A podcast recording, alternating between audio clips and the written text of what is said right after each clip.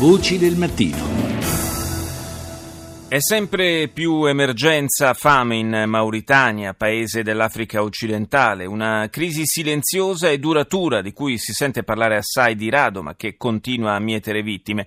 Azione contro la fame, organizzazione umanitaria internazionale che da 35 anni opera in zone di conflitto, di disastri naturali e di insicurezza alimentare, cerca di contrastare le cause della malnutrizione ed è in Mauritania dal 2007. Colomba San Palmieri ha intervistato Chiara Saccardi, responsabile emergenze di azione contro la fame. La Mauritania è un paese maggiormente desertico, no? fa parte de, di questi paesi del Sahel che quindi sono eh, caratterizzati per il fenomeno del Niño, è un paese che soffre per i movimenti delle popolazioni, è, un, è, caratterizzato dal pastoralismo per cui all'interno del paese stesso ci sono molto, molti movimenti delle popolazioni che causano pure erosione no? del, del, territorio, che causano una gestione molto, molto complessa delle poche risorse naturali materiali disponibili.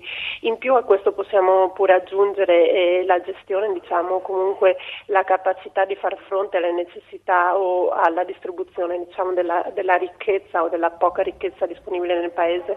Mauritania come luogo di emigrazione ma anche come luogo di transito dei rifugiati. Sì, c'è il campo di rifugiati di Imbera che è nel, nell'estremo est del paese. Effettivamente è un campo che nell'arco degli anni eh, ha avuto momenti di più o meno affluenza. Se pensiamo nell'anno 2012 quando c'è stato il conflitto in Mali, il conflitto esatto del, del conflitto in Mali, stavamo parlando di 30.000 persone. Al giorno d'oggi con i movimenti di arrivo e partenze ci sono più o meno 50.000 persone che tuttora eh, risiedono in questo campo. La Mauritania è un paese musulmano.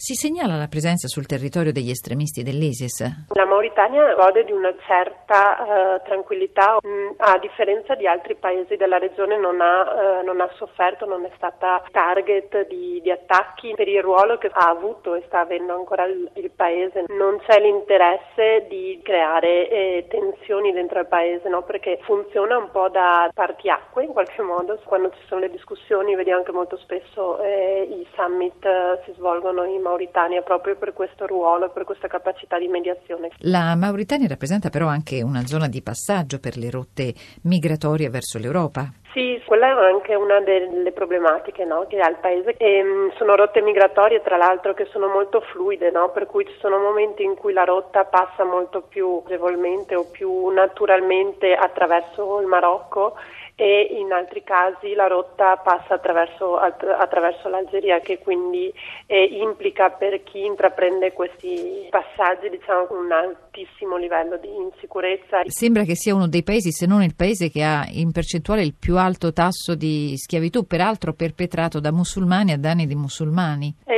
effettivamente è un paese molto complesso anche da questo punto di vista per la questione etnica, no? è un paese molto, molto vario dove ci sono appunto presenze etniche di, di, di vario tipo e dove eh, da, da decine, decine di anni c'è una ripartizione, se si può dire, di ruoli che purtroppo si è molto focalizzata no? anche su proprio questo aspetto, aspetto, etnico.